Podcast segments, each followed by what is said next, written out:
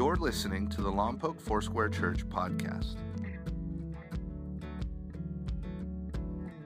This is the God who is everywhere. The psalmist writes in Psalm 139 Where can I go that you're not?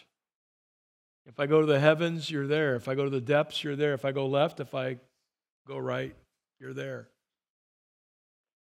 Point A is going to represent us close to God. Point B is going to represent where some of us on occasion hang out. The space between is what we call distance. Now, this God who is everywhere can see everyone. Write this down in your notes. He sees everything, but his eyes are right on me. He watches you sleep. Did you know that? How romantic. You ever seen a movie where, where, where the, the guy says, I sat on the edge of the bed all night and watched you sleep? And, and, and women are getting Kleenex. Oh my gosh, you know. And, and the reason that's a romantic thought is because it simply says, I want to be where you are. It's when you're dating, you remember that. Some of you have dated before. And you don't want to hang up the phone because you want to hear the other person breathe. Oh, how things change later. We call that distance. Huh? I just want to be where you are, baby. Wherever you are, honey. Oh, I can't wait to get off work. I can't wait to get out of class to see you. I can't, I just, I just, I just, I just can't wait to get to the internet so I can see your face. I, can, I can't wait to do FaceTime with you or, or Skype. Oh my, look at you. And then later on, what's this called? D- d- d- distance. Yeah, distance. The danger for most of us uh, in the 1045 service, not 915, is that we desire feeling good more than we just desire God. Years ago, I sat with a couple. Sorry, we're in mixed company. I'm going to say it anyway. I sat with a couple who was having marital problems.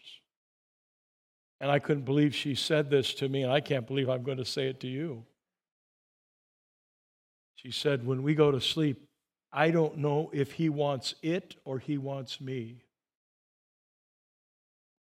You, you figured that out, right? See me after service, I'll tell you what it is. They had grown into a place of distance. We calculate distance. We have tape measures. We have yardsticks. We have those little measuring wheels. We now have laser beam. I point here, I point to the back wall, and it tells me the distance. Do you remember if you're old like me, how far the 100 yard dash was? How far was it? 100 yards. Do you know how far a 100 meter dash is? No, don't say 100 meters. See, the 100 yard dash has 100 yards, and I was in school that day when they said it's three feet to a yard, so we pretty much know it's 300 feet. Isn't that easy math? Then they came up with meters. So, how many how, how, many yards is the 100 meter dash? You all know, right? 109.36. How many feet? 328.08. Bill, I put this in for you, just for you. How many inches in the 400 meter swim? How many inches? Come on. You should all know this 15,748.03 inches. Write that down, Bill. We all know our beloved friend Josh Pernot. He swum that race before. So he went 15,748.03 inches. Hey, how far between point A, Lompoc, and point B, San Francisco? Well, it depends, Pastor, which freeway you take. If you use the I 5 as part of your course, it's 348.6 miles. If you use the 41 and the 101, it's 384.1. You all know that now. What's the distance between you and God when you're running from Him? Somebody says with Shakespearean voice, God is never so far as to be near. and someone else says, I saw it on a bumper sticker once, if God is far off, who moved? Hmm. But when we do move from God, how, how far is the distance? If God is with us, but we feel distant from Him, how far away is He? Now, in your notes, you can write this down. This is true about all relationships. Distance can become a reality of any relationship, and it creeps in while you're not aware. You ignore your friend, you don't respond to their Facebook post, you don't text them back immediately, and distance you don't acknowledge your spouse. You're watching sports and they're talking to you about something important and you don't hear a word they're saying, really. Uh huh, babe. Uh huh, babe. Uh huh, babe. Honey, I want to feed you to the lions. Oh, that's great, babe. Right, go right ahead. Because you're not, because there's distance, right? Distance. You understand this. It can creep in into any relationship. My friend Leo Tobia wrote in my yearbook a whole page to my best friend ever, Bernard. My real name. We have gone through kindergarten. We have gone through middle school or junior high back then. We went, we survived Mrs. Yeski. That's another story. We survived student body government together. We are best friends forever.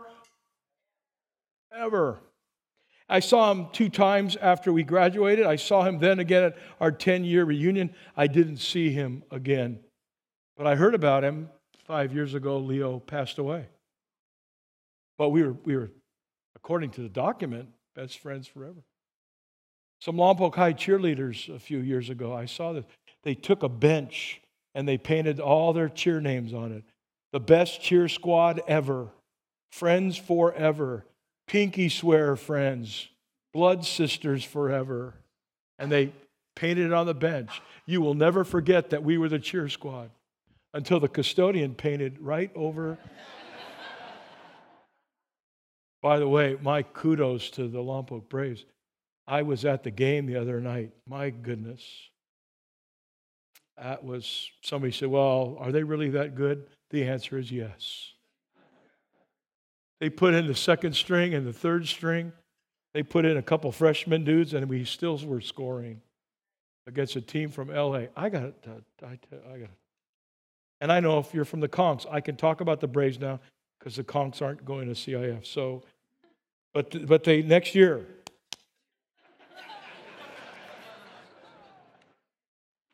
they did back in '97. My son was a junior and played on the team. I just want you to know they beat Lompoc that year, too. I think one other time since. Just want you to know. Uh, 97 to 2 or something like that. Okay. I'm distancing myself from some of you now, see?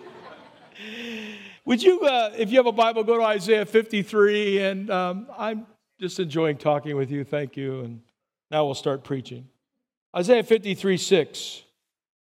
You know what we're like? Well, let's read it together. Ready? Go. We're all like sheep who've wandered off and gotten lost. We've all done our, gone our own way, and God has piled all our sins, everything you've done wrong on Him, on Him. Isaiah is writing, we talked about this last week, he's writing 700 years before the Messiah, Jesus Christ, would come. And he's writing to people in Isaiah 53 about the coming of the Messiah, and he's setting up the reason why the Messiah has to come, because we're like sheep. Now, I don't have time to talk about sheep too much today, but sheep are lost without a shepherd. And sheep are, excuse the Latin word, sheep are dumb. I've talked to shepherds, real ones, sheep are dumb and they're top heavy. They got little legs, and if they fall on their back, they'll paw at the air to no avail because eventually all the blood will run out of their legs into their heart, and it will actually flood their heart, and they will die. Until the shepherd comes and puts them on their feet again. And we have gone astray. We've been caught in the thicket and we've fallen in holes, and we have done it because it's our own way. We are the distance creators with God. So God comes and piles all our wrongdoing, even our distance that we create, on Jesus. And you're going to say to me, yeah, but Psalm 139 says that God is everywhere. Where can we go that He is not? Can I ask you this? Have you ever been in a car with somebody? You're driving, they're in the passenger seat, you're in the passenger seat, they're driving, and felt distance. Have you ever? Oh, I've been with people, man. After something bad happened, my mama, when she picked me up one day from uh, junior high, I'd done something bad. She drove home the whole way, and I could feel the distance. I said something stupid only once, but something stupid to Debbie, my wife. And on the way home, I could feel the distance. I let her drive too. I could feel the distance. You ever sat in a room with somebody and feel the distance? You're two feet away from five feet away, and you feel the distance. It's something that we create, and distance can creep in one step at a time, especially with God. You don't believe that there's distance? We were born to wander, says Isaiah. Ask any parent of a young toddler who's just figured out how to run away from mommy and daddy. I, I saw it out here a few weeks ago. Cliff, are you here? Cliff Culver, are you in here this service? Maybe he'll be in the next one. I got to tell you, I saw little Caleb Culver showing Cliff how fast he is. And Cliff said, Come over here and say hi to Pastor B. And Caleb came over, looked at me, and took off. He was at the other end of our little parking lot in front of here. He was gone.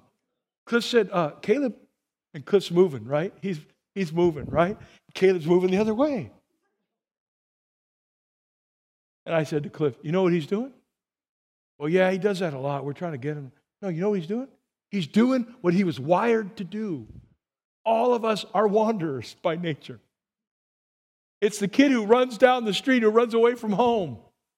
And they're at the end of the block, and, and you know they got their suitcase, right? And 40 cents, and, and they're going to run away forever. It's what we do. And I want you to see the, the, the, simple tension points that we have. On one side, we have wandering from God, and the other side, we have wanting to be close to God. And I think both of these are alive inside our soul. We want to be with God. He created this God shaped vacuum in the heart of every person. He placed, as the psalm says, eternity inside of our hearts. But man, we want to do our own thing. The great theologians, Fleetwood Mac, said, You can go your own way, right? Right? and uh, it's, it's about a relationship that has distance in it. And I won't give you all the words, they're not that redemptive. There's a duality of wandering.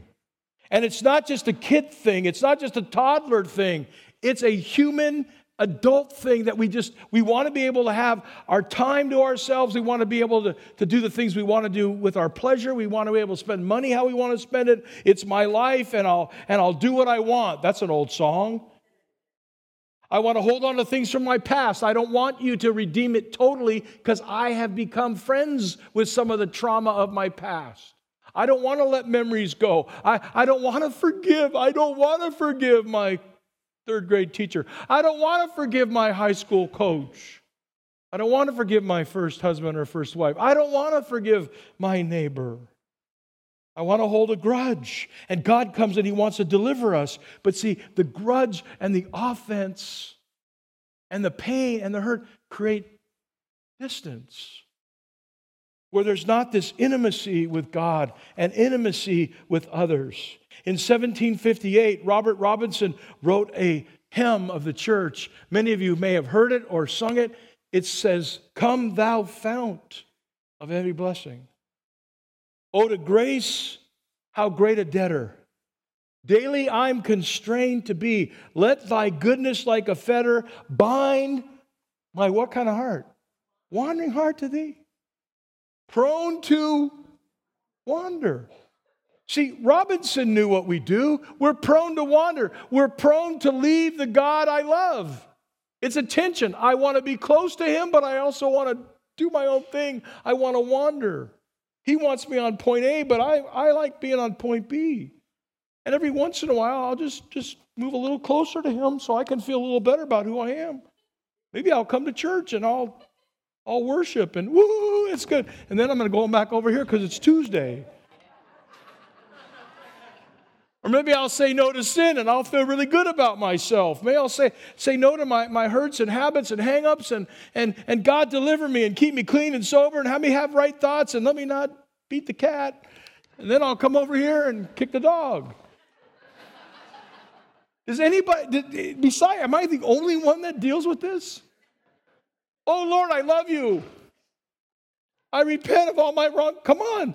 I repent of all my wrongdoing, God. Heal me, transform me, renew me. Oh, Lord, search me and see if there's any wicked way inside of me. Hallelujah, Lord. I feel so close to you. But, Lord, the wicked way inside of me is kind of rising up in a little bit of distance. Because, after all, God, I don't want to be too committed to you because you may ask me to do things I really don't want to do with people I really don't like, with money I really don't have. Hmm? Isaiah understood this. By the way, King Uzziah is the king of Israel at the time. You can read about the in the kings of First and Second Kings, and you can read that some were close to God, and then they distanced themselves. Uh, king Uzziah started very close to God, and then ended up at the end of his leadership being filled with pride, and God resists the proud and distance happens. The nation of Israel, time and time again in Scripture, is seen in the reality of wandering hearts. We even call it the wilderness wanderings. And sometimes they would stop and lift their hands and say, God, thank you for how you delivered us. And sometimes they would actually worship the gods of the enemies they just defeated to create more distance. And Isaiah is lamenting over this reality. He's capturing this profound truth of the human condition, and it is alive in all of us. And 700 years before the Messiah comes, he says, Isaiah 53, 4 and 5, surely he took up on our pain and bore our suffering, yet we considered him punished by God, stricken by him, and afflicted. But he was pierced for our transgressions, he was crushed for our iniquities. He was sacrificed for the distance we create. And the punishment that brought us peace and unity with God was put on him, and by his wounds we are healed. So I want to take you uh, to the story in Mark 5.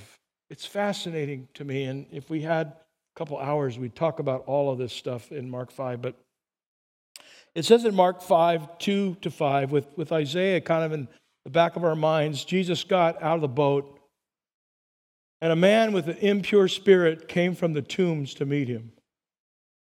This man lived in the tombs. Uh, by the way, these tombs were actually caves where there was sheer cliff drop off to the edge of the water. So it would be difficult to get up to these tombs. And this man lived there. And no one, notice this, no one could bind him anymore. The impure spirits or the demonic activity in his life was so strong that no longer could anybody chain his feet or his hands to keep him from breaking those chains. No one could bind him. And he often was chained that way, but he broke the irons off his feet no one was strong enough to subdue him. So, night and day, among the tombs and in the hills, he would cry out. And he would cut himself with stones. The girl in the story in the video was cutting herself to feel something. I talked to somebody not too long ago who was a cutter, and they said they cut themselves to mutilate their body, and They cut themselves to have a different kind of pain. They have the emotional pain, but this at least, okay, that's a different pain. And it diverts from the pain in here to here, to here, or to their leg. This guy was cutting himself on the eastern shore of the Sea of Galilee. No one had value in him any longer. He's totally distanced from everyone. He's tormented and he's far away. I began to think about this guy, and I don't want to over spiritualize, but I, I wonder how many of us have conditions like him. Where, first of all, he's isolated, second of all, he's bound up, third of all, he can't get free. And I, I just wonder do we have places that are off limits to God? Let me just ask you that question. You might want to write it down on the side of your note. It's going to be a homework assignment later. Do we have places in our lives that are off limits to God? Lord, that secret sin, you can't go there. I'm not going to, Lord, I'm not going to bring those thoughts over to you. I'd like to keep them right away, safe distance. Attitudes, prejudice, criticism, secret thoughts, your memories where Jesus wants to heal them, but they become your friends because you're just used to them. That's your normalcy. And I like to commiserate about my past, and I'll find other people who want to talk and, and bring up their past, and we'll all have a pity party together and keep our distance from the healer who can deliver us from those things. Man. And isn't it odd that people run from God? The God who made them, the God who sustains them, the God who gives them breath. They make all kinds of excuses for the distance. For example, like, who would ever want to go to a church? There's a guy in this town, every time I see him, I sure like what your church does, but I would never go there because you're filled with hypocrites. And that becomes his distance excuse from God. So I told him one day, after hearing his rhetoric for five years, I said, Don't come to church. We don't want you there. Hang on. But go to God because He wants you there. Forget us for a moment. We are a bad representation of God. We are uh, hypocritos. We make one promise and keep another. Distance. We do. We, we make two promises God, I will never fail you. And then we do. Lord, if you heal me of this flu, I will read my Bible every morning, and then we don't. Come on, you, you've been there. I, I'm just telling you what I've experienced in my own life. And I told him, I said, then forget the church. There's 50 of them in the Lompoc area. Forget all 50. We're all horrible representations of God. But how are you and God doing? Don't let us be the excuse for your distance. You go to God because He's waiting for you, because He's passionate to be with people. He will cross the sea just for you. Because that's what he does for this man. And I begin to explain to my friend what is number two for you that God's heart is not to create distance, but closeness. He loves to be with us. Ephesians 1 5 says, His unchanging plan has always been to adopt us into His own family by bringing us where? To Himself through Jesus Christ. Isaiah prophesied about him, and this gave him great pleasure. So when my friend finally comes to God, God will smile. It will give him great pleasure. When you got saved and you gave your life to the Lord, or if you haven't committed to Christ yet, or haven't had faith in him yet, when you finally do, you will make God smile. And other verses say all of heaven will have a party a block party. It will be great. The heart of God, listen. Exodus 6 7. I will take you as my own people, and I will be your God. I will take, this is the word, possession of you in the right sense. And we will be so close that, that, that, that there won't be any distance. We will be right together. We will be so close. God hates isolation. He loves solitude when people are quiet, be still and know that I'm God, where you're isolated from the world. But with Him, He's great with that.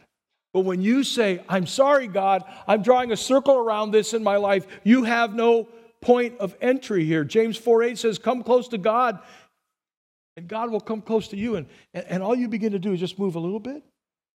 And, and he, he, what does He do? He, he comes close to you. He comes close to you.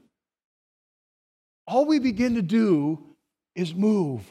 Lord, here I come. He comes in because God is greater than any distance. Any distance. Man's heart is to hide from God, number three. And we have to fight that tendency. Uh, we talked about God being greater than our past, being greater than our hurt, being greater than our disappointments, being greater than our failures, being greater than we can ask or imagine, being greater last week than our circumstances. And this is the God who helps us to understand that He's greater than our distance. Genesis 3 8. We're going back to our founder. You know, our founder is Adam. And we said a few weeks ago that, that we have a sin problem, a disease called sin, and Adam is the host carrier. And inside Adam is this heart to wander. The man and his wife heard the sound of the Lord, Genesis 3 8. He was there walking in the garden in the cool of the day, and they hid from the Lord among the trees. First of all, horrible hiding place. Second of all, where can I go? Psalm 139. Where can I hide from you, God? Where, where can I create distance from you? And for the first time in history, separation enters the garden. Not just sin, separation. Guilt, shame, broken relationship, they hide from God. Hey, let that sink in. The first response to when we've done something wrong is to hide. The first part when we have done something wrong is to come up with an alibi. You guys don't watch cop shows? He walked in the garden before because he was close to them. He walked every day with them, from what we understand. And the first question that God asks in Scripture, the first recorded question is, Where are you? If I was God and I came into the garden and I saw Adam and Eve hide from me, I would say to them, Why didn't you listen to me? Why did you listen to a stupid serpent? I gave you the, the, the, just I gave you the limits. Here's do anything you want. Be fruitful, multiply. Be naked in paradise for crying out loud. Just don't eat a one, just, just, just one tree. But God doesn't say any of that. God doesn't slap their wrists. God doesn't shame them or guilt them. God just says, listen, listen, this is important. Where are you? Where are you? He calls to them, Where, where are you? Why? Because he wants them to measure the distance from point A to point B. How did you get where you are? With my love and my, and my grace. See, this is a highly relational question from a highly relational God. God is greater than the distance that we create. And I raise my hand. You don't need to raise yours because I'm raising it on your behalf. We all have created distance with God. All of us. And God is pursuing them. By the way, if you're in a bad season right now, this is something for you to grasp today. God comes in the garden and doesn't guilt them or shame them. He's pursuing them. Where are you? In other words, I want you to know where you've gone. So you know that you've distanced yourself from me because I want to be with you. And God could have just taken all the trees in one hand and pulled them out and said, Neener, Neener, Neener, there you are.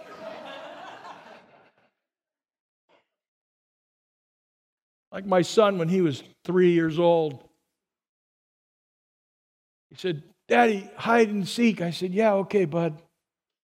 And he put his head and his torso under a chair, and the rest of his behind was sticking out. You can't see me. Sure. Brian, where are you? I can't see you. Where can you go and hide from God? lady after first service said, You know what I'm going to do? I said, What, ma'am? She said, I'm going to go home and I'm going to open my heart and raise my hands and tell God He has an all access pass to my soul.